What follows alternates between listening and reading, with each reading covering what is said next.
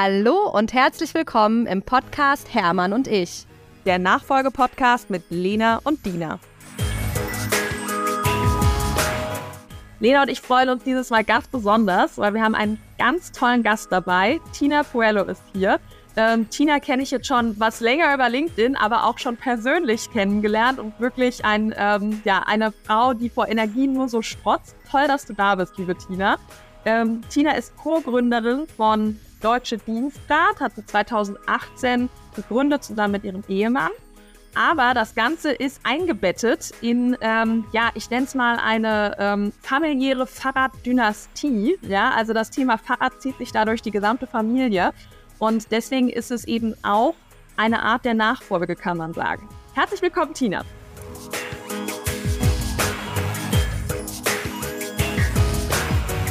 Dankeschön. Vielen, vielen Dank. Ich freue mich wahnsinnig, heute bei euch Gast sein zu dürfen. Ja, hier Tina und Dina habe ich hier heute. Ich bin mal gespannt, wie oft ich mich verspreche, wenn ich euch anrede. Ich bin ja heute voll der Outsider. Aber immerhin haben wir alle vier Buchstaben, ja. Also ähm. stimmt. Ja. Wobei Tina ist ja eine Abkürzung, ne? Eigentlich Christina, ja. Also ja, aber ja, ja. Wobei es, es hätte eigentlich noch viel schlimmer werden sollen. Es hätte eine Christel aus mir werden sollen, weil meine Oma so hieß und meine Mutter liebte Tina Turner. Und dann machte sie aus der Not eine Tugend, eine Christina. Weil sie schön. Wusste, mein Name wird für alle Zeit Tina bleiben. das wusste ich gar nicht. Das ist echt schön, ja? Weekly. Leute, wie geht's euch denn? Tina, was ist so passiert? Was geht bei dir zurzeit so diese Woche ab? Ja, also äh, die Woche ist ganz, ganz wild von äh, Marketingstrategien bis Vertriebsstrategien 2026 äh, hin zu, wir haben am Montag ähm, ja einen, einen sehr großen Moment gehabt, denn wir haben einen der größten Kunden Deutschlands, über den ich leider offiziell noch nicht äh, sprechen darf, mit Sitz wow. in Bayern, teaser ich nur mal an, für okay. uns gewonnen und ähm, gehen natürlich jetzt ganz klar in die Projektierungsphase, in die interne Kommunikation, in den Rollout ähm, in die Roadmap-Erstellung. Ähm, und das ist wahrscheinlich so, wie wenn ihr in eine neue Produktion, Sondermaschinenbau für einen Kunden geht, ist das natürlich jetzt für uns so eine spannende Reise, wieder einen so neuen großen Kunden neu kennenzulernen, ähm, ja, in die Gesamtprojektierungsphase einzusteigen und dann zu sehen, dass hoffentlich von jetzt an, toi, toi, toi, in sechs Monaten ähm, all diese Mitarbeitenden auf Diensträder kommen und das macht einfach jedes Mal so viel Freude, so viele unterschiedliche Menschen, Industrien und Firmen kennenlernen zu dürfen. Ja. Herzlichen Glückwunsch. Ja, Erst wirklich. Herzlichen Glückwunsch. Das ist ein toller Meilenstein. Sehr, sehr cool. Schön. Ja. ja, ich schließe mich da direkt mal an. Also ähm, ich hatte in den letzten Folgen äh, der letzten Staffel auch so ein bisschen so erzählt, dass äh, im deutschen Maschinenbau derzeit das Kaufverhalten etwas, ähm, ja, wie soll ich sagen, äh, verhalten ist. Yeah. Und ähm, jetzt die Energiepreise gehen was runter und äh, wir merken das äh, direkt, ja. Also ähm, auch am Montag, genau wie bei Tina, äh, haben wir einen ganz tollen Auftrag bekommen. Und das, das ist natürlich immer eine ne schöne, ähm, ja, ein schönes Einleiten dann äh, so nach, nach dem Sommer. Das, das ist dann schön, das freut mich total. Ähm, aber was, was bei mir gestern noch ganz Spannendes passiert ist, ich war ähm, auf einer ganz spannenden Veranstaltung. Also wirklich, ich hatte so richtig so ähm, äh, ja, Herzrasen, weil ich so aufgeregt war, ja. und, und zwar war ich äh, beim Handelsblatt bei so einer ähm, Veranstaltung, die hat sich, also Kurz nennt sich das, das ist ein Format, was jetzt gerade neu, ähm, äh, ein Netzwerkformat, was gerade neu in die, ähm, ins Leben gerufen wurde. Und das war das Women Economic For äh, Forum. Also? Und das war total cool. Also wir reden ja alle darüber, was alles in Deutschland nicht richtig läuft und ähm, es gibt aber, finde ich, nicht so viele Lösungsansätze. Und ähm, bei diesem Treffen wurden eben 100 Frauen eingeladen vom Handelsblatt und wir haben uns zu unterschiedlichen Themen besprochen. Ähm, und quasi dann so in so kleinen Gruppen, ich glaube, wir waren immer so, keine Ahnung, zehn Leute oder sowas, haben wir uns dann ausgetauscht, wie siehst du das, zum Beispiel zum Thema Mittelstand oder zum Thema ähm, Fachkräftemangel, wie könnten wir da weiter vorankommen? Und was ich ganz interessant fand, hinter wurde uns dann das vorgestellt, ja, ähm, dass ein Leitbild, also quasi wie so ein Nordstern, sowohl für Deutschland, aber auch eben für die Wirtschaft, ähm, in ganz vielen Gruppen ähm, als ja etwas, was fehlt, definiert wurde. Ja, wo Leute gesagt haben, hier zum Beispiel Fachkräftemangel, warum ist Deutschland gar nicht so beliebt als, ähm, als Einwanderungsland? Ja, weil die, äh, klar, Sprache ist auch ein Thema, aber es ist auch gar nicht so cool, nach Deutschland zu kommen. Also Allmanns sind eher so ein bisschen negativ behaftet. Ähm, vielleicht braucht es irgendwie ein positiveres Bild, ähm, was vielleicht auch wir über Deutschland haben und äh, verkörpern, ja. Und ähm, vielleicht brauchen wir auch eben jetzt, wo, keine Ahnung, unsere Autoindustrie so ein bisschen ins Wanken gerät, weil äh, auf einmal die Chinesen so gut im Autobauen sind, ähm, vielleicht brauchen wir auch da nochmal ein neues definiertes Bild. Wofür stehen wir eigentlich mit unserer Wirtschaft? Ja? Und das fand ich total cool und hat mir irgendwie voll den ähm, Aufschwung gegeben, ähm, so viele mögliche Lösungen und Antworten präsentiert zu bekommen. Klingt super spannend. Gerade das ganze Thema Mittelstand ist ja da auch eigentlich so ein Thema, mit dem man so viel Werbung machen könnte für Deutschland. Ne? Ähm, ja. Ich glaube, es gibt ja kein Land, was so einen starken Mittelstand hat wie wir. Da, ähm, das wird, glaube ich, auch, äh, also ich meine, ja, weiß ich, kann man schon mit der Autoindustrie mal gleichstellen, ja, oder auch vielleicht drüber. Das könnte man jetzt auch mal als ja. Ding ja. nach außen bringen. Aber ja, das ist ein ganz, ganz wichtiger Punkt. Wir hatten vorhin eingangs zu dem Thema positive Dinge manifestieren. Und ähm, ich bin ja im Verband Deutscher Unternehmerinnen im Vorstand sehr aktiv. Deshalb ähm, finde ich, begrüße ich auch so ein Netzwerk wie Pulse, dass wir auch mal wieder positiv unternehmerische Botschaften in den Vordergrund stellen. Und vor allem, ich, ich schlage eine Zeitung auf. Und Dina, ich verfolge dich ja auch lang und ich gebe dir in ganz, ganz vielen Punkten recht. Wir verschließen an manchen Ecken auch wirklich unsere Augen bei Dingen, bei denen ich ganz große Angst habe. Aber es gibt auch so ein paar Dinge, wenn ich dann ne, äh, Handelsblatt, Weltzeit und ich lese überall der kranke Mann Europas. Ja. Ich sage, dann müssen wir doch jetzt auch mal wieder anfangen, ein bisschen Marketing für uns selber zu machen, weil so schlecht ist es jetzt auch nicht. Und wir sind immer noch die wertstärkste Wirtschaftsnation. Wir haben kluge NachfolgerInnen, wir haben kluge junge Menschen in diesem Land. Wie kriegen wir denn jetzt wieder die positive Botschaft hin?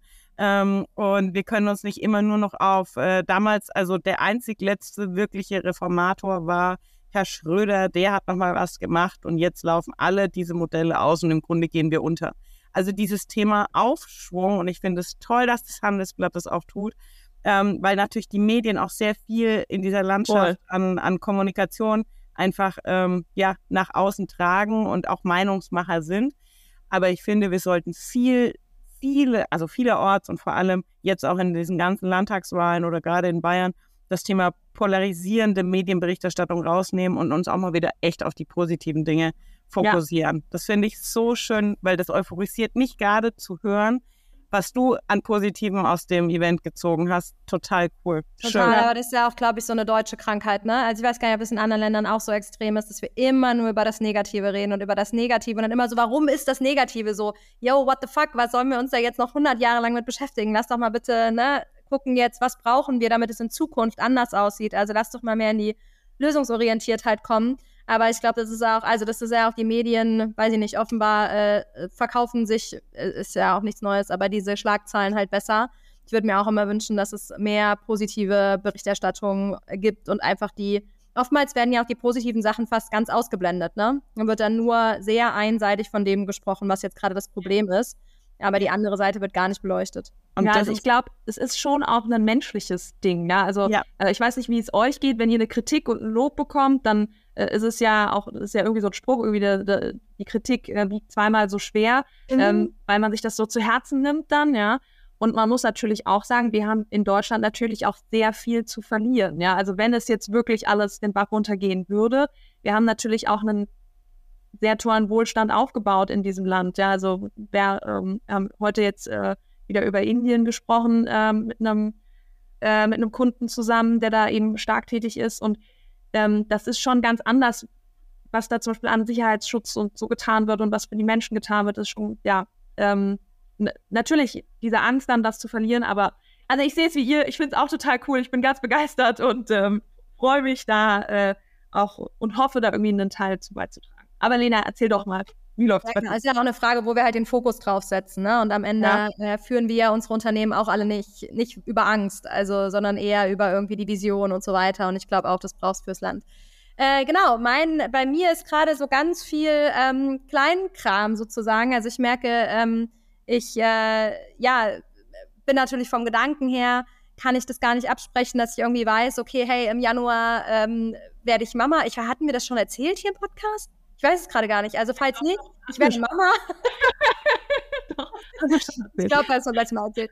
Ähm, genau, und ich merke einfach so, dass äh, ganz viele, dass ich so total das Bedürfnis habe, ganz viel so aufzuräumen und so Sachen wirklich fertig zu machen und so, ähm, weiß ich nicht, überall noch mal reinzugucken und so vorzubereiten. Und zum Glück habe ich auch gerade die Zeit. Und gleichzeitig merke ich auch so, dass so große Projekte, also so, ich, ich, ich bin gerade total schlecht in irgendwie mal wieder Next Step und Vision und so weiter, weil ich irgendwie das Gefühl habe, nee, du willst ja jetzt auch keine neue Baustelle aufmachen, die du dann bis Januar nicht fertig kriegst. Und das finde ich gerade einfach spannend vor dem Hintergrund, dass es gibt auch diesen schönen Spruch, don't quit before you quit, den man auch gerade den Frauen immer oft sagt, ne, wenn so ein Kinderwunsch kommt und so weiter. Und ich, da ich gerade so ein bisschen selbstkritisch sagen kann, ein Stück weit passiert es ähm, gerade bei mir, dass ich irgendwie schon so ein bisschen quitte before I quit, ähm, weil ich einfach schon nicht mehr also weil ich es einfach schon im Hinterkopf habe und weil ich mich irgendwie schon vorbereite und wo ich dann schon merke, das hat natürlich mein Mann nicht. Ne? Also der weiß dann, okay, ich bin dann, er wird vier Wochen erstmal zu Hause bleiben und dann nach einem halben Jahr Elternzeit, also vielleicht geht's ihm in einem halben Jahr von jetzt genauso, wenn er dann genauso weit weg ist von seiner Elternzeit wie ich jetzt gerade. Ähm, aber das finde ich einfach so eine total spannende Beobachtung, dass so ähm, der unternehmerische ja, Mut, ne, der ist jetzt nicht weg, ne? Aber es ist so ein, man sagt so ein bisschen, hey, komm, play it safe gerade. Ähm, die Sachen, die laufen, die lässt du jetzt auch laufen und die, da machst du jetzt auch nichts mehr, wenn du jetzt nicht wirklich das Gefühl hast, es muss. Ne? Und ähm, das ist einfach gerade ein spannendes, ähm, eine spannende Beobachtung über mich selber. Ja, das ist ja auch völlig legitim. Also, weil du, das ist nicht dieser unternehmerische Mut, ich glaube, es ist dieser Fokus auf etwas anderes, was ganz Wundervolles. Und du hast natürlich auch etwas, was dein Mann auch nicht hat und es wird er auch nicht haben. Du bist voll von wundervollen Hormonen. Also dein Körper sagt dir ja auch, ich meine, wir müssen ja als Frauen damit auch ganz transparent umgehen. Es ist so schön, du wirst Mutter, ja, und mhm. du hast auch jegliches Recht in deinem eigenen Familienunternehmen Mutter sein zu dürfen und auch mal zu sagen, debrief, ja, und ob man dann in zwei Monaten ein neues Projekt aufreißt, in dreien oder in einem, ähm, wir müssen uns da ja als Frauen nichts gegenseitig beweisen. Nee, total. Und gleichzeitig ist es einfach so spannend, weil ich habe mir das vorher gar nicht so vorgestellt und ähm, also ich hatte da einfach keine Vorstellung drüber. Und jetzt beobachte ich das einfach so im Alltag ähm, dass ich wirklich auch echt so das große Bedürfnis, das ist so ein bisschen wie vor einen Urlaub gehen. Da hat man auch, auch immer das Gefühl, jetzt muss ich noch wirklich den Schreibtisch so leer kriegen. Ja. Weil ich habe ja noch, ne, also bis die Maus kommt, sind es ja noch fünf Monate. Und ich habe das Gefühl aber jetzt schon, dass ich so total merke, hier werden nochmal irgendwelche Ordner aufgeräumt, wenn es irgendwie ne, passt. Und warte mal, was muss ich denn da noch klären und da noch klären? Und teilweise frage ich meinen Vater irgendwie und sage, hey, wollen wir das schon mal regeln? Mir so, Helena, es hat locker Zeit bis Dezember. Und dann sage ich, ja, aber im Dezember you never know. Ne? Ja, genau, wenn du weißt ja nicht, wie es dir geht. Kann ich ja. schon raus. Jetzt gerade habe ich Zeit, komm, lass uns das schon mal machen. Ich also was, das eigentlich voll gut, dass du das machst. Ja, und aber es kommt ja. total automatisch, dass da so total der Weitblick plötzlich kommt. Und ich, zum Glück setze ich mich da jetzt nicht unter Stress. Aber es ist einfach so, normalerweise bin ich immer eher so in den Tag und die To-Dos mache ich dann, wenn sie, vor allen Dingen, wenn es zeitkritisch wird. Ich bin so jemand, ich bin sehr gut, wenn es eine Deadline gibt und dann so schnell. Und jetzt gerade bin ich so total gut, meine Deadlines alle viel zu früh zu erledigen. Das kenne ich von mir überhaupt nicht. Ja, spannend, ja. Da hat man dann mal eine neue Seite an sich kennen. Ja, Perfekt, ja, genau. Lena. Sehr gut. Mal sehen, wie viel übrig bleibt. Genau, aber jetzt, liebe Tina, geht es um dich und deine Nachfolge. Nachfolgetalk. Genau, Tina, wir hatten, ich hatte dich, dich gerade so angeteasert, äh, du kommst aus einer Fahrraddynastie, hast dann selber Deutsche Dienstgrad gegründet erzähl doch mal, ähm, was meint Dina damit, wenn sie über die Fahrraddynastie spricht? Ja, das ist ähm, total richtig und auch wahrhaft. Und ich nenne mich liebevoll tatsächlich das 100-jährige Startup. das ist wild, weil im Grunde bin ich die unreinste Form der Nachfolge, aber irgendwie trotzdem ja die Nachfolge, weil ich die Geschichte in die nächste Generation im Fahrrad, aus dem Fahrrad kommt, meiner Familie fortführe.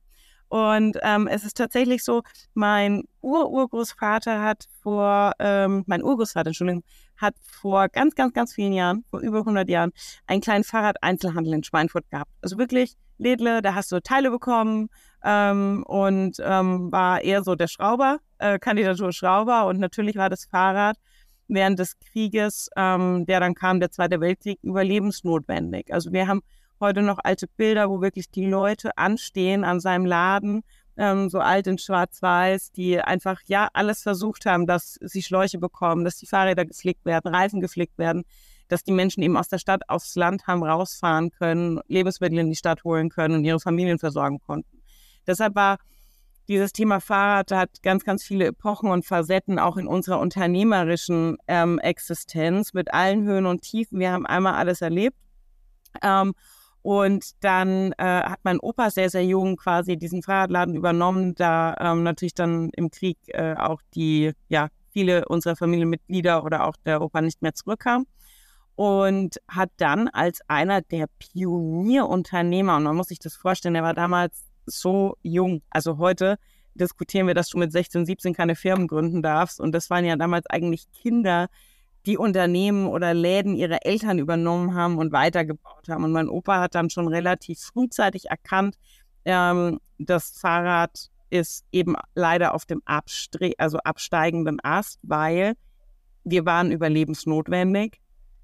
Und dann kamen die goldenen 50er. Deutschland im Wirtschaftswunder, Deutschland im Aufschwung. Deutschland wollte Kühlschränke, die wollten Autos, weil Fahrrad war einfach arme Leute.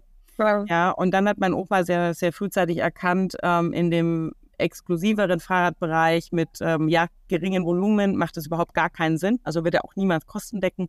Wenn, dann muss er Serie produzieren. Und so hat eigentlich mein Opa die erste vollautomatisierte Serienproduktion von Fahrrädern in Deutschland gebaut. Was ganz witzig ist, zu seiner Zeit haben wir ein Fahrrad die Woche produziert. Wow.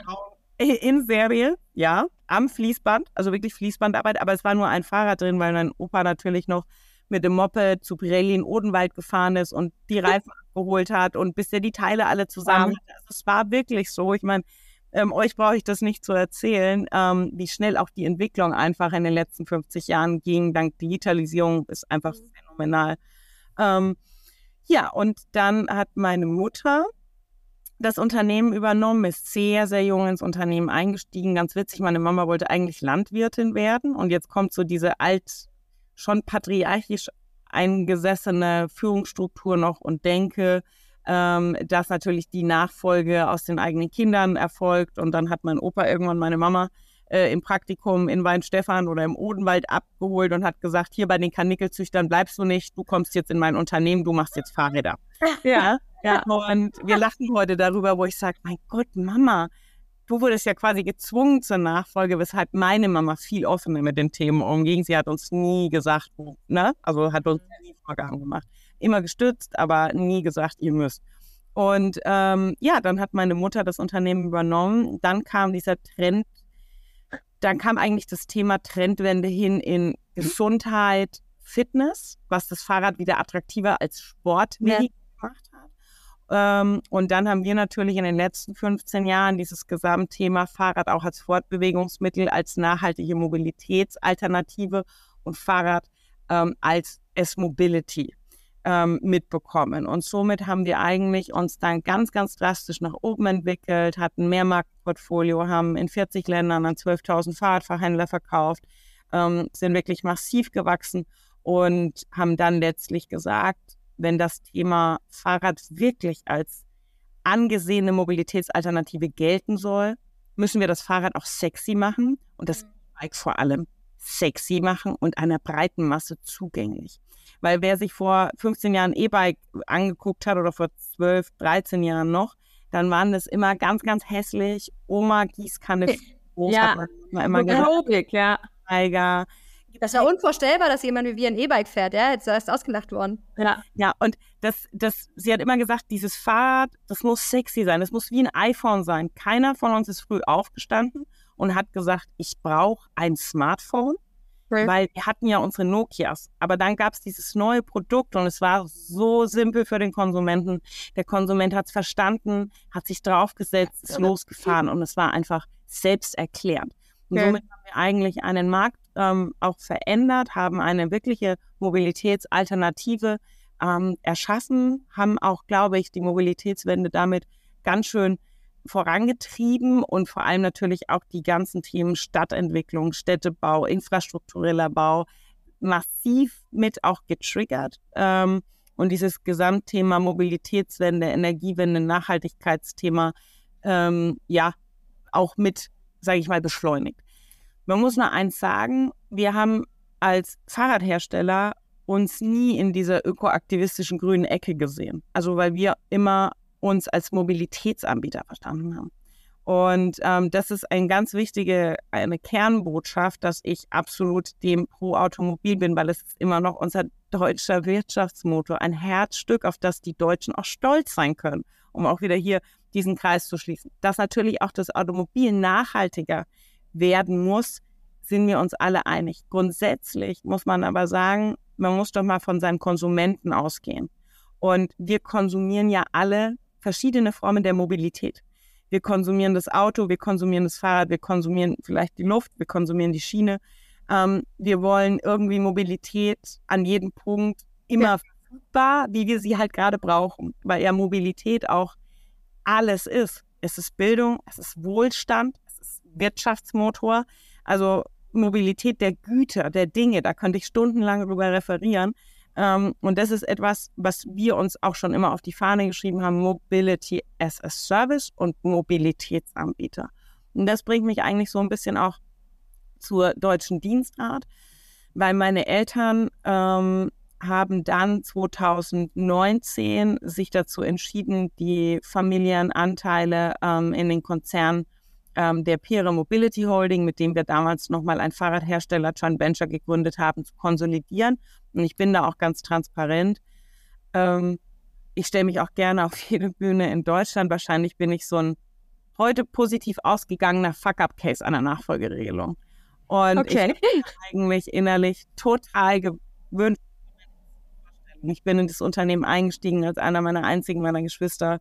Ich war in allen Ländern unterwegs. Ich durfte im Vertrieb, Export äh, äh, äh, mitunter in allen Ländern Fahrräder vertreiben. Ich durfte im Finance, im Controlling, im HR mir die Sporen verdienen. Ich habe ins Marketing schnuppern dürfen. Also so einmal alles. Ich habe dieses Unternehmen oder auch das Fahrrad geliebt, geatmet und ich habe mich da auch langfristig gesehen. Und dann kam der Ausstieg ähm, meiner Eltern eigentlich relativ, ja, ähm, hart für mich, weil ich mich schon in der, in der Nachfolge ähm, gesehen habe, dass wir heute im Rückspiegel betrachtet, auch meine Eltern damals die richtige Entscheidung getroffen haben.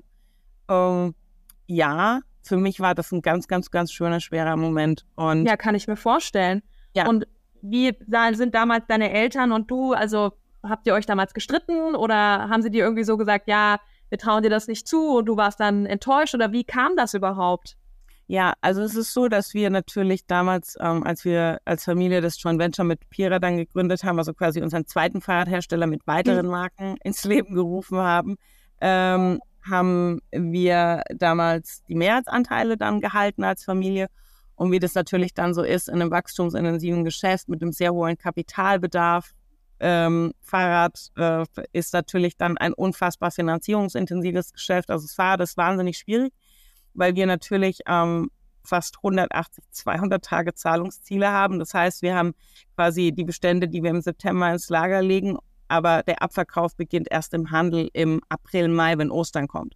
Okay. Und wenn es schön wird. Und das ist natürlich etwas, was wahnsinnig finanzierungsintensiv ist und in den Spitzen ähm, haben wir dann einfach eine Zwischenfinanzierung gebraucht, beziehungsweise eine Kapitalerhöhung seitens des Konzerns ähm, äh, äh ist dadurch äh, äh, quasi ja nötig gewesen. Und ähm, ich habe damals schon gesagt, ich traue mir das zu, lass uns da auch in irgendeiner Form mitfinanzieren. Ähm, und meine Eltern haben, glaube ich, das einfach mir faktisch damals nicht zugetraut. Und heute im Rückspiegel sagt meine Mutter, mein Gott, vielleicht hätte sie auch anders entschieden. Ähm, aber das hat mich eigentlich wahnsinnig motiviert zu sagen, ich habe hier schon mein Business Development, mhm. nämlich das Thema Dienstrat, Leasing und Mobility vom Hersteller direkt an die Arbeitgeber und Arbeitnehmer. Ähm, ich sehe oder meine Vision war immer so, das Amazon des Dienstradleasings und der Mobilität zu werden und ähm, Mobilität jedermann, egal wo, egal wann, zugänglich zu machen und das einfach und erschwinglich, dank okay. dieses Steuerfördermodells. Und ich hatte da immer schon Leute, mit aufgebaut, gemeinsam mit meinem Mann, der ja aus der Strategieberatung kommt und ähm, große Bankdienstleister in Deutschland mit ähm, äh, äh, digitalisiert hat und Versicherer und haben einfach schon so viel entwickelt gehabt und so eine klare Vision von all dem und haben gesagt, gut, wir haben jetzt was, dann müssen wir es halt ein bisschen anpassen, adaptieren, ja. neu denken und selber machen. Cool. Und eigentlich die Entstehungsstunde Deutsche Dienstag, das ist so dieses typische Unternehmertum. Gut, eigentlich hatten wir die Vision, jetzt passen wir das ein bisschen an, die Situation und die Gegebenheiten und haben sich geändert und jetzt gründen wir aus. Ja, ja. und dann habe ich, und das ist auch was, ähm, viele glauben ja dann immer, als Familienunternehmer bist du mit diesem goldenen Löffel aufgewachsen und es ist ja super ja. zu gründen. Klasse. Problem ist nur, wenn du die Gesamtkonstellation in der Familie davor so live miterlebt hast. Ich habe viel bekommen, nämlich gar nichts. Und wir haben wirklich ganz super konservativ Bankkredit. Dann haben wir die ersten Köpfe bezahlt und dann kam Corona und dann haben wir uns schon auch überlegt, boah, wie lange können wir die Gehälter zahlen? Minimum müssen wir die Leute mal ein Jahr finanzieren können, weil ich kann auch nicht Vätern oder werdenden Müttern dann sagen, sorry, war ein schöner Traum und wir stehen eigentlich für 100 Jahre Familienunternehmerwerte und haben immer für unsere Menschen eingestanden, aber der Traum ist over. Also das sind wir nicht. Und dann haben wir uns da echt durchgekämpft, durchgehangelt, haben ähm, ja wirklich viel, viel gearbeitet, uns selber nochmal neu entdeckt. Ja, also auch das Thema LinkedIn, das Thema digitaler Vertrieb, Influencing, das kannte ich alles nicht, weil ich immer ein Produkt hatte. Ja, und die Dina ist ja für mich meine große Vorbildrolle, weil die Dina hat es geschafft, ein Produkt so zu vermarkten über ein Digitalmarketing, über eine Sympathie, über eine authentische Art und Weise. Das ist einfach gigantisch. Ja, ich hatte früher ein Endkonsumentenprodukt und es war einfach ein Nachfrageprodukt. Also ich habe ja auch nie verkaufen müssen, das muss man auch noch fairerweise sagen. Ich habe entschieden, du bekommst eines und du bekommst halt keins mehr, wir haben keine mehr. So. Und ähm, deshalb waren die letzten Jahre die wildeste Lernreise und Lernkurve meines Lebens. Ähm, aber es ist schon ganz klar, der erste große Kunde, die ersten zwei, drei großen Referenzen, bis man da ist, ist es schon echt eine Durchstrecke. Und danach ist das alles super schön und dann läuft es auch smooth durch, aber es ist Hasseln. Mhm. Ja, und heute tatsächlich im Rückspiegel betrachtet, meine Mutter hat uns dann, ähm, wir haben sehr, sehr intensiv auch darüber gesprochen, auch wo es Verbesserungspotenziale gibt, wie wir gemeinsam vielleicht jetzt die, die tollen Jahre auch nutzen können, dass meine Mutter mich auch mit als Mentor begleitet. Ähm, und das hat sie auch die letzten Jahre wirklich gemacht. Wir sind heute total im Feinen und das Schöne ist, meine Eltern, wer die Poellos kennt, ähm, auch da darf ich noch nicht ganz die Katze aus dem Sack lassen, aber sie werden sich nicht zur Ruhe setzen und sie machen jetzt weiter mit was Schön mit was für die nächsten Wochen ums Eck kommen. Und auch das ist natürlich wieder Fahrrad und das ist eigentlich das, wir leben Mobilität, wir leben Fahrrad. Ähm, ich kann mir nichts Schöneres, kein anderes schöneres Umfeld vorstellen und dass ich dann natürlich Menschen und Familienunternehmer Ihnen, ähm, wie euch habe, dabei treffen dürfen, ist für mich einfach das schönste Geschenk der letzten drei Jahre. Und ich wüsste nicht, ob ich euch getroffen hätte, wenn ich nach wie vor ein Fahrrad verkauft hätte. Ja, ja, wirklich total die krasse Story. Ähm, und ich finde es so, ähm, so mutig auch von dir, dann dich selbstständig zu machen. Also ich habe das ja miterlebt, wie mein Vater sich selbstständig gemacht hat, jetzt auch bei meinem Mann. Und ähm, Selbstständigkeit ist einfach, das ist äh, ja wirklich äh, das Ganze nochmal auf Stereoiden, was ähm, ich so erlebe, ist immer so mein Eindruck. Ähm, und deswegen da ziehe ich direkt schon mal den Hut, ja. und was, was ich eigentlich ähm, also ich habe ja auch gesehen, ich meine, ihr seid ja auch äh, wirklich sehr erfolgreich. Ich habe gesagt, gesehen, ihr habt jetzt gerade einen neuen Spatenstich da gemacht für äh, einen, einen neuen, ist das Lager oder äh, also nee? Ja, also wir sind wirklich explodiert. Ja. ähm, wir haben mittlerweile, es war ganz fürchterlich, weil wir jetzt die Teams gerade auseinanderziehen, in zwei Immobilien sitzen, weil wir wirklich explodiert sind und effizientes Arbeiten gar nicht mehr möglich ist. Und das, man kann sich das nicht vorstellen, in der Zeit der Digitalisieren, digitalisierten Arbeitswelt sagt jeder Zweite zu mir, aber warum schickst du die da nicht ins Homeoffice? Die wollen ja. nicht Homeoffice, die wollen zusammen sein. Ja, ja. Das so. Ähm, so, aber nein, wir bauen quasi Bauabschnitt 1 unseres Bürogebäudes. Wir haben eigentlich grundsätzlich mal Bauabschnitt 2 gleich im Anschluss dann anfangen wollen. Wir wissen aber jetzt schon, dass Bauabschnitt 3 und 4 auch nicht lange auf sich warten lassen. Unglaublich. Auf 2000 Quadratmetern. Und ähm, ja, die Reise ist wahnsinnig spannend und wahnsinnig erfüllend mit allen Höhen und Tiefen. Und auch das ist eine große Lernkurve, so eine Wachstumsphase. Menschen, die seit Stunde eins mit dabei sind, jetzt ganz viele neue Leute zu integrieren. Also auch dieses Thema schnell lernende Organisation, wie schnell auch Wissen skaliert. Ja, da kann man so viel KIs haben, wie man will. Am Ende des Tages menschelt es und am Ende des Tages sind da Menschen, Menschen mit ausbilden. Und ähm, das ist echt gerade, äh, wie ist mein Lieblingswort, eine ganz große Leadership-Herausforderung. Ja, klar. Die spannend ist. Und ich bin gespannt, was ich auf dem Weg dahin noch lerne, weil ja. ich lerne ja auch jeden Tag dazu. Magst du mir mal erzählen, weil das finde ich auch ganz spannend. Zu welchem Zeitpunkt ist denn dein Mann mit reingekommen? War ja, also, genau. Wir haben, ähm, ist auch so witzig, weil das würde mich auch mal bei dir interessieren, Lena. Ähm, mein Mann kennt, also wir kennen uns, seitdem wir 15 sind. Oh, wow. Und wie das so ist, als Berater stellst du Fragen. Und mein Mann ist ja auch bei mir im, im so, ne, an Abendbrottischen gab es ja immer nur Fahrrad bei euch, ne? Bei Dina wahrscheinlich redet ihr den ganzen Tag über, hey Papa, wollen wir heute Abend Avocado-Brot? Ja, komm, mach mal den Laser an halt so.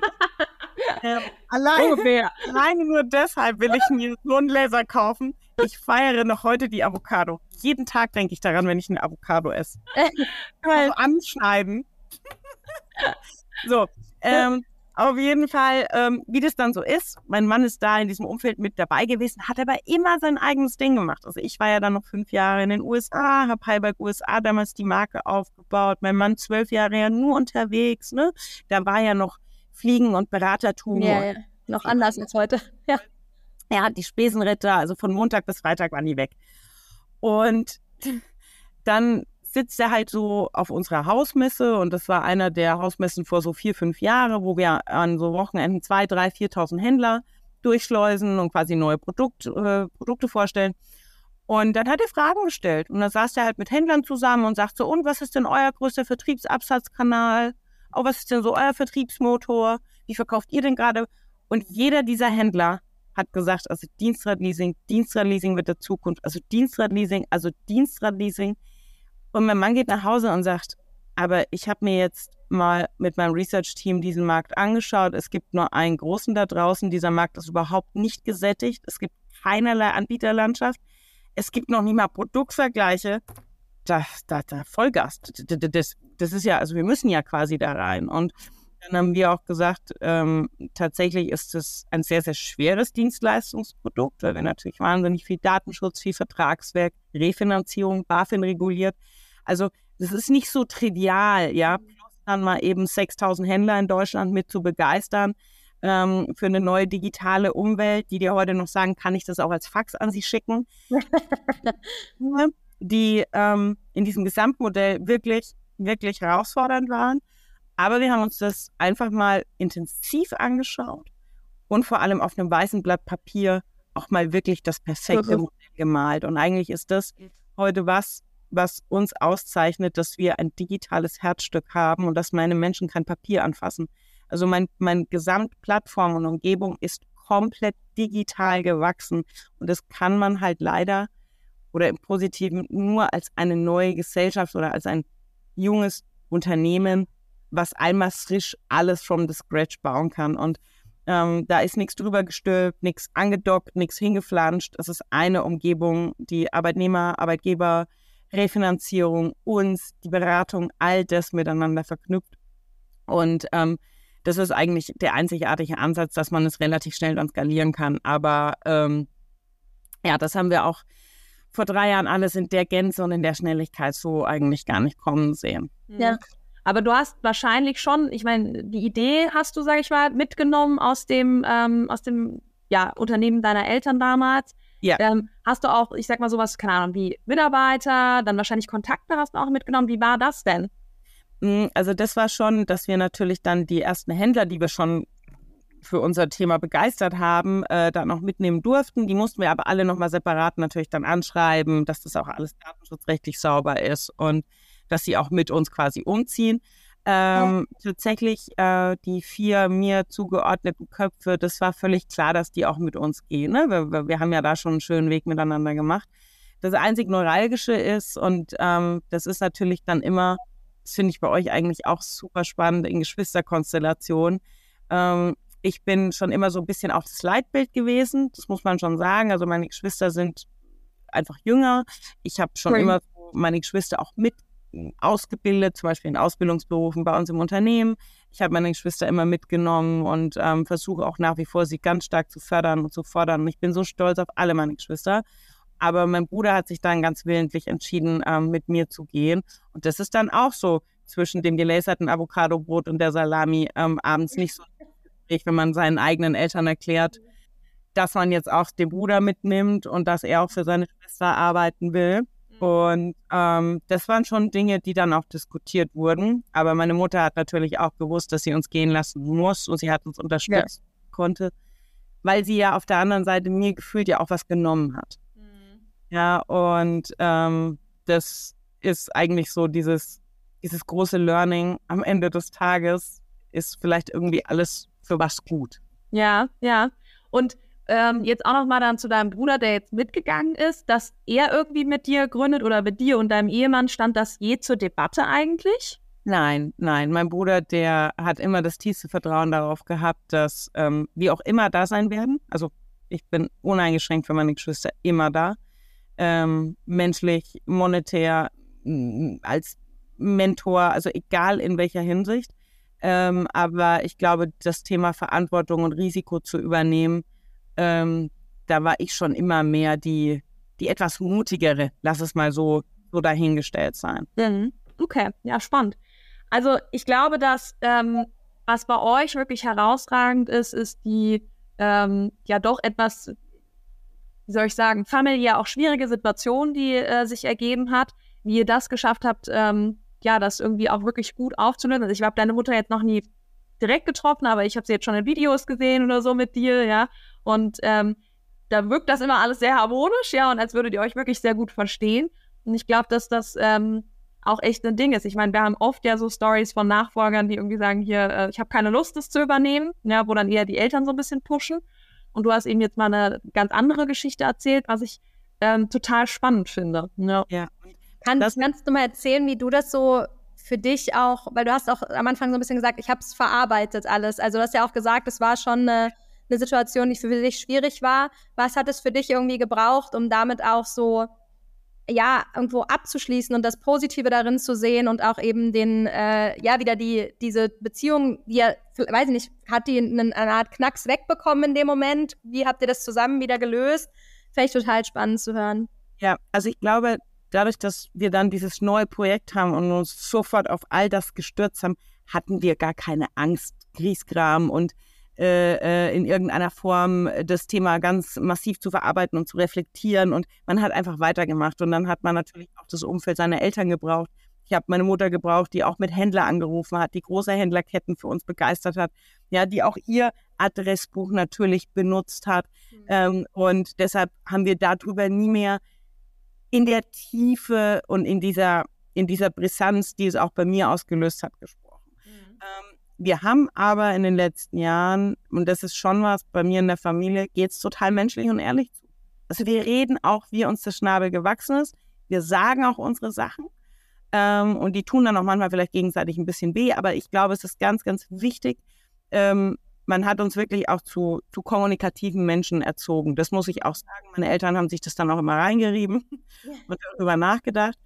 Ähm, aber das haben wir eigentlich nie mehr so groß ausgerollt. Ich habe immer gesagt, war für mich ein schwieriger Zeitpunkt und ähm, dann die Quintessenz dessen ist natürlich auf dem Stuhl meiner Eltern sitzen zu sagen, aber es war doch alles gut so, wie es kam. Ja, es ist natürlich jetzt nicht die Entschuldigung dafür, aber sie haben ja grundsätzlich recht. Klar.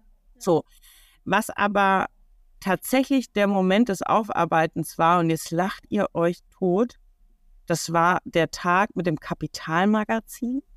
Und wir haben eine Mama-Tochter-Familienreportage ähm, gedreht. Und ich habe danach auch bei LinkedIn geschrieben, äh, Familientherapie 3.0. Ja. Weil wir wirklich einmal zusammen mit einer Journalistin in einem Raum saßen und die hat auch ganz, ganz, also das ist übrigens alles in der zensierten Version dann im Kapitalregime, Ja. äh, die hat auch wirklich ganz tiefe Fragen gestellt und da ist die auch mit dem Finger rein und hat auch gesagt, Mensch, da sind richtig viele Dinge an beiden Seiten rausgekommen und wir sind abends nach Hause, wir haben ein Glas Wein getrunken und ich habe nur gesagt, Mama, wir hatten gerade doch einen Tag Familientherapie kostenlos. Ja, na, mega. Geil. Ja, Ja. Seitdem spannend.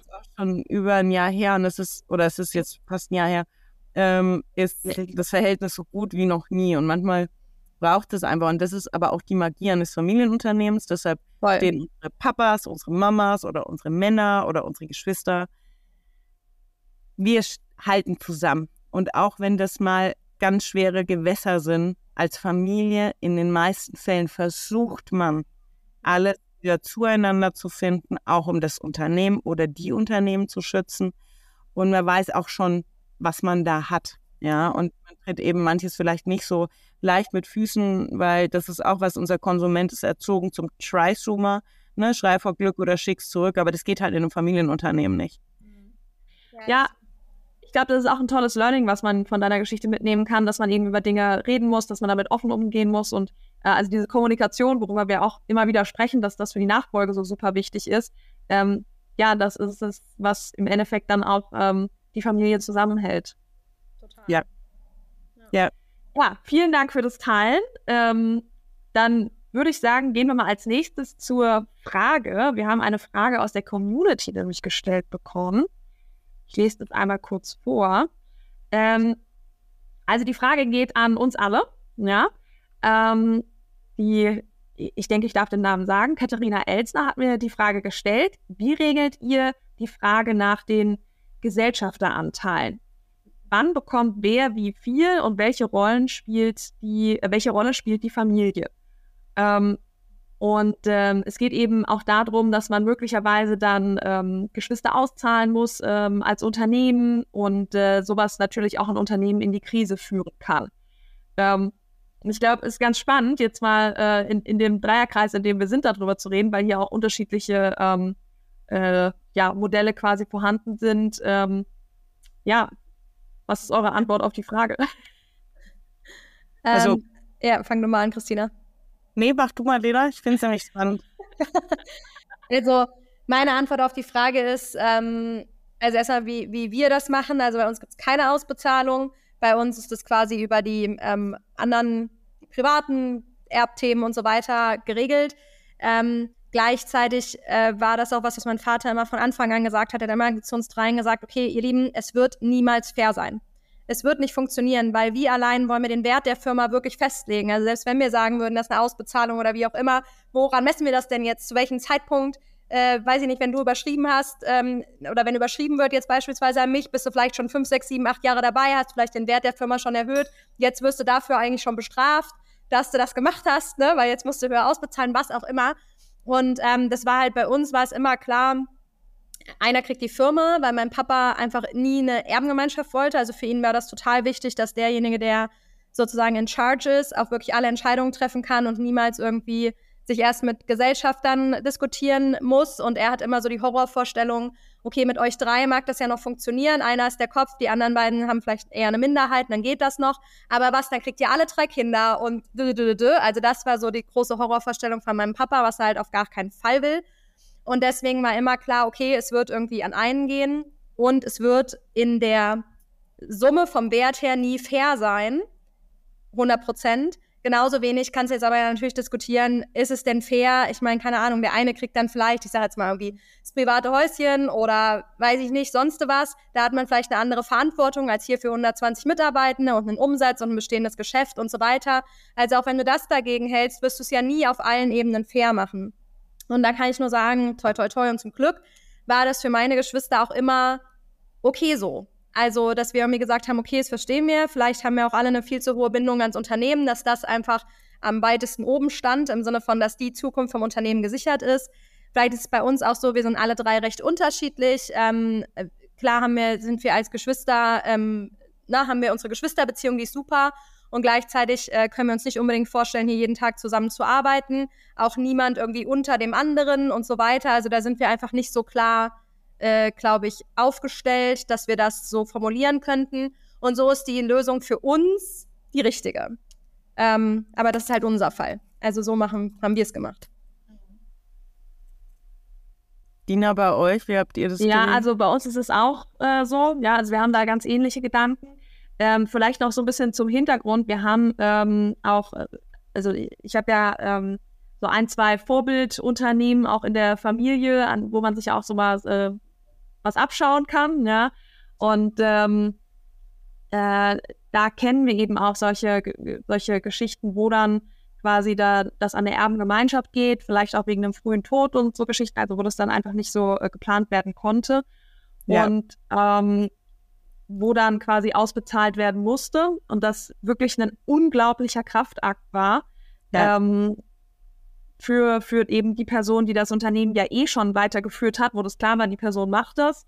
Ähm, und alle anderen sind quasi dann, wie Lena sagt, zum, äh, zum Gesellschaftstreffen gekommen und mussten dann noch absegnen und dann gab es eben dann noch mehr Windmühlen, gegen die man äh, zu kämpfen hatte. Ne? Ähm, und da war zum Beispiel bei mir in der Familie auch immer klar, wenn geht die Firma an eine Person. Wobei oh, uns war ja eigentlich so, dass sowohl meine Schwester als auch ich gesagt haben, wir nehmen die Firma nicht. Aber guck selber, was du damit machst. Ja. ja. Und ich habe mich ja damals dann entschieden und habe ich ja mit meiner Schwester gesprochen, habe gesagt, du Judith, ich, ähm, ich will ins Unternehmen reingehen. Und äh, sie so, ja, mach ruhig, aber also ich will davon nichts wissen. Ne? Und ähm, also ich muss ganz ehrlich sagen, ich bin auch froh darüber. Ähm, mein Vater findet es auch gut, der meint auch, ja, Dina, ansonsten müsstest du ihn Judith ausbezahlen oder so. Und so haben wir es eben uns jetzt genau wie bei Lena auch entschieden, dass wir das so machen, ähm, dass es äh, eben Judith einen, einen äh, privaten Teil quasi dann erbt und ich eben die Firma. Ne? Und es ist genauso wie du sagst, es gibt keine Fairness und ähm, ich kenne das auch aus anderen Familien. Äh, du kannst einen Firmenwert nicht äh, festlegen in dem Augenblick, also legst du es heute oder in zehn Jahren fest oder in 30 Jahren, ja. Und ähm, das Einmal Risiko. Zwei Monaten wieder, ne? Also. Genau, genau. Und das Risiko, was man natürlich mit einer, einer Firma übernimmt, ist, ähm, also ich meine, es ist, ich hoffe, es passiert nicht, aber eine mögliche ähm, Zukunft, die vorstellbar wäre, ist ja, dass äh, ich irgendwann die Firma in die Grütze äh, fahre und meine Schwester dann, ähm, also und dann quasi mit nichts dastehe und meine Schwester eben schon mit was. Ja. Ähm, klar, das, das kann auch passieren. Ich hoffe es ja. nicht. Nee, natürlich nicht. Aber genau, das ist ja das Risiko, was man halt auch mitvererbt bekommt. Ne? Also, äh, ich sag mal, kannst dich halt nicht auf den, den Hosenboden, sage ich mal, setzen und sagen, weiß ich nicht, ich lebe von den Zinsen. Weil du jetzt ganz, ganz groß. Ja, ja, ja, ne? ich weiß es. Ähm, aber ich weiß, ne, ähm, Genau, und ich deswegen, was willst du da alles gegeneinander aufwiegen? Ich halte das für unheimlich schwierig. Also ich glaube, die erste, der erste Gedanke, sich überhaupt erstmal damit abzufinden, es wird nicht wirklich fair sein. Es muss trotzdem irgendwie so, so fair wie möglich sein. Natürlich soll da keiner leer ausgehen, aber erstmal, ich glaube, dieser Grundgedanke, wenn der erstmal in der Familie so okay ist, macht es auf jeden Fall vieles einfacher. Mhm. Aber ja, Tina, genau. jetzt, wie ist es bei dir? Total schön. Also erstmal, Dina, es wird gar nicht passieren, weil wir machen richtig krass Avocado-Laser, wir ja. machen richtig, wir liefern die ganzen Lebensmittel an. Das, wir machen Laser so sexy, dass jeder alles den ganzen Tag nur noch Laser will. So ist es nämlich. Ähm, also wir werden für alles wunderbare Nutzer, Nutzerzwecke finden. Ähm, so, nein, aber äh, grundsätzlich äh, war das gerade ein ganz, ganz, ganz wichtiger Punkt, der gefallen ist. Du kannst, du kannst ja auch keinen Immobilienwert. Also ja, natürlich nach Handelsregister, nach HRB bilanziere ich anders, äh, ich kann Immobilien hoch bewerten, runter bewerten, wie ich Firmen nach äh, steuerrechtlichen Themen hoch und runter bewerten. Also das ist ja, ein Firmenwert ist auch immer so ein bisschen natürlich die emotionale Komponente. Was ist der Mensch auch in dem Zeitpunkt bereit zu zahlen? Also kann man überhaupt gar nicht festsetzen, weder für Vermögensgegenstände noch für Firmenwerte und da noch viel weniger. Ja. Ähm, aber ich glaube, dieses Verständnis von, wir wollen fair und offen mit allen Kindern darüber sprechen, das ist, glaube ich, das absolut ja. Entscheidende, dass man eben nicht das Gefühl hat, schon von vornherein, ähm, äh, irgendeiner bescheißt dann am Tisch. Nein, ja. sondern dass man dieses positive Gefühl dessen hat, wir möchten, dass ihr alle gleichermaßen ähm, partizipiert. Und meine Eltern sagen immer, es wird schon entsprechend verteilt, seid euch alles sicher, jeder kriegt ein Stück vom Kuchen. Und da haben wir auch gemeinsam tiefstes Verständnis und Vertrauen, ähm, weil ich gönne ja auch meinen Geschwistern alles.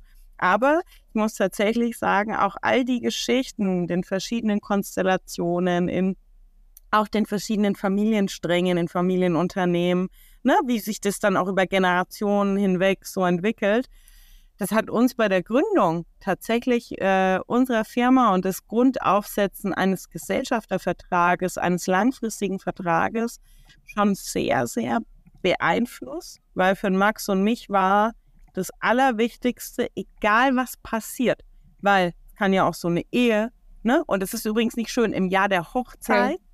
auch noch eine Firma zu gründen und einen Gesellschaftervertrag auszuarbeiten. Äh. Sag euch was, wenn ihr das überstanden habt. Ehevertrag ist ja schon kompliziert genug und dann auch ja. noch. Ähm, aber wir wollten immer diese Unternehmung schützen und ähm, eben auch gucken, äh, dass es das Oberste ist, diese Unternehmung und dieses, ja. diese, diese Gesamtgesellschaft zu schützen. Ja. ja, dass ein Gesellschafter irgendwann sich so viel rausnimmt, dass es auf einmal der Firma schlecht geht, dass keiner ja. von heute auf morgen gehen kann. Ähm, da haben wir wirklich alles gegeben, dass wir ein tolles Konglomerat oder einen tollen Vertrag haben für die Zukunft bauen können, auch für weitere Generationen. Und ich glaube, dieses Thema fair ist das Allerwichtigste in diesen ganzen Themen. Und da muss man einfach ganz viele reden, ganz viele reden. Ja. Und da braucht es halt auch, und das hatten wir vorhin eingangs, viel Positivität am Tisch. Ja. Und da braucht es vielleicht auch wirklich eine Rampensau, die auch mal Dinge adressiert und auch mal die unangenehmen Themen anspricht. Und das ist natürlich auch immer das Schwierigste von allem. Ja. Auch mal die ganz schweren Themen wirklich anzusprechen.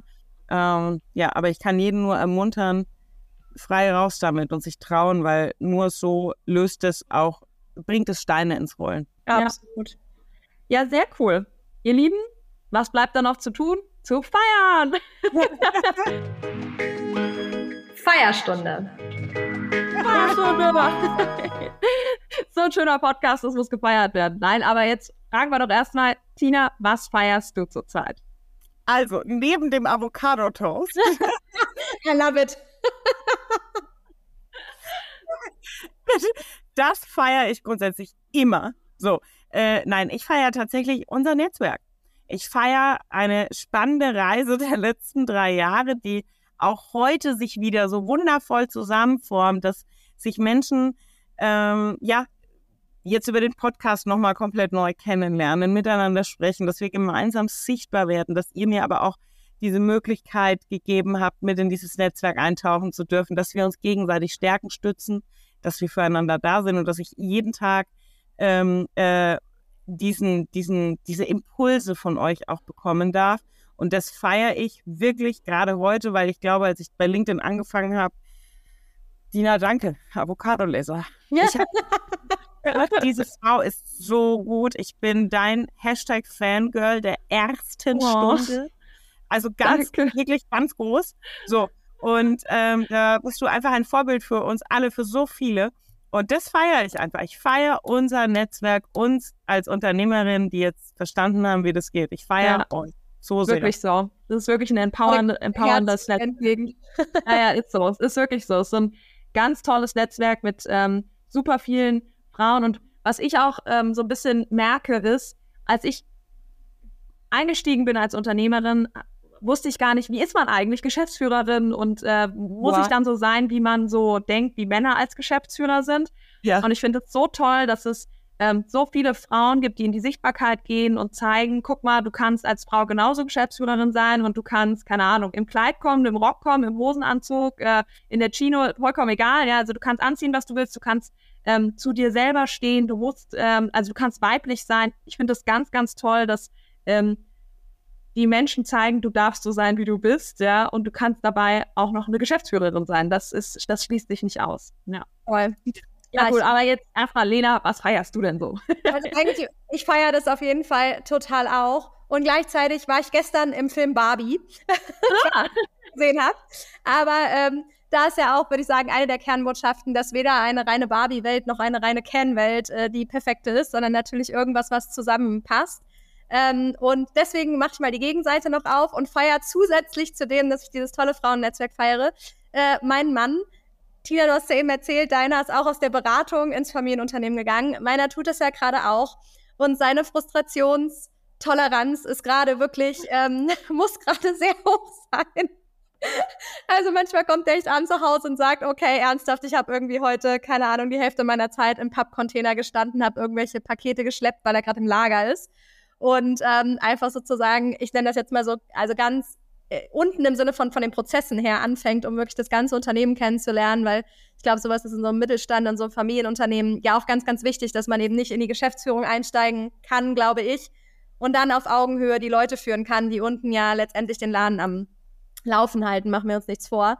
Und das ist einfach, er hat da echt so seinen Beratertisch, die Strategie, die Theorie jetzt so gegen das operative Tagesgeschäft eingetauscht, in dem er einfach echt noch nie war. Und ähm, es ist so, als hätte er so sein ganzes ähm, Wissen und Können der letzten Jahre gerade so beiseite gelegt und muss so sagen, okay, ich brauche dich später wieder, aber jetzt muss ich auf einer anderen Seite nochmal ganz neu anfangen. Und ähm, das ist auf jeden Fall eine spannende Reise und ich feiere sehr, dass er da äh, so tapfer durchgeht. Ja, super. Auch spannend zu beobachten. Schön. Ja, also wenn jetzt alle hier über ihren Mann reden, dann werde ich jetzt auch mal meinen Mann feiern. Ähm, oh, Trommelwirbel. ähm, na, ich freue mich auch super sehr für ihn. Der Serge, mein, mein Mann Serge Reit, hat ja ähm, ein eigenes Unternehmen ähm, und wir haben jetzt gerade mit Jont eine große Finanzierungsrunde abgeschlossen, die erste mit dem HTGF, Hightech Gründerfonds. Ähm, und ich bin so stolz auf ihn. Ich sag euch, das letzte halbe Jahr, äh, also ich meine, seit der Gründung äh, ähm, bewundere ich ihn sehr. Das letzte halbe Jahr war wirklich hart, nicht nur für ihn, ja. um ganz ehrlich zu sein, auch für mich. Ich habe das ja. ähm, auch sehr vermisst, so viel Zeit mit ihm zu verbringen und wir hatten ja. irgendwie keine Abenden und Wochenenden mehr und tagsüber natürlich eh nicht. Ähm, und ich, ja, ich bin mega stolz auf ihn, dass er das geschafft hat. Ähm, ich weiß, wie er reingehauen hat dafür und er hat volle Kanne verdient. Ähm, Serge, ich feier dich. Oh, das ist Und wir so dich auch, Serge. Oh, oh, ja, echt schön. Ach, das war eine emotionale Feierstunde. Ja, Mann, ey, was, was für eine, ähm, was für eine Podcast-Aufnahme. Ich danke Perfekt. euch sehr und Tina besonders danke, dass du als Gast dabei warst. Ja. Vielen Dank. Dass und ich Tina, wenn dein Mann Lust hat, mal mit meinem Mann zu sprechen und ihm vielleicht mal sagen kann, wie er so in dieser Anfangszeit da durchgekommen ist, ich glaube, der Tilo würde sich äh, einen Ast abfreuen. Du kannst ihn ja mal fragen, ob er, ob er Lust hat. Ich, ja, unbedingt. Vor allem will ich auch wissen, was deine Eltern dazu gesagt haben. Meine haben gesagt, er wird nie Unternehmer. Ja, aber man kannte sich halt auch einfach 20 Jahre. Deshalb, ich finde es super. Wir können Bücher schreiben zusammen. Ich verspreche Ja, machen wir irgendwann mal. Genau. Papa fand es großartig. Was ja total spannend ist, heute hat er mir erzählt, dass ein anderer Möbelhändler gesagt hat, hä, das verstehe ich gar nicht. Jetzt hat die Lena doch alles gemacht, um sich da frei zu schwimmen und das Ding alleine da rocken zu können. Und jetzt holt die sich ihren Ehemann mit rein. Also spannend, wie das, immer so, wie das immer so gesehen wird, genau. Ja. ja, lass uns das gerne, lass uns gerne im Austausch bleiben. Ich bin da ganz gespannt, äh, genau, was dein Mann da auch so sagt, weil es ist ja schwer, sich in die Rolle des anderen reinzuversetzen. Es ist super schön, dass wir heute auch mal so sprechen konnten, weil man ist halt irgendwie auch nur im Doppelgut, egal in welcher Konstellation. Das stimmt, das stimmt. Das Alles ist ein schönes Schlusswort. Danke auch von mir nochmal für deine Offenheit und ähm, ja, liebe ZuhörerInnen, bis zum nächsten Mal. Zum nächsten Mal.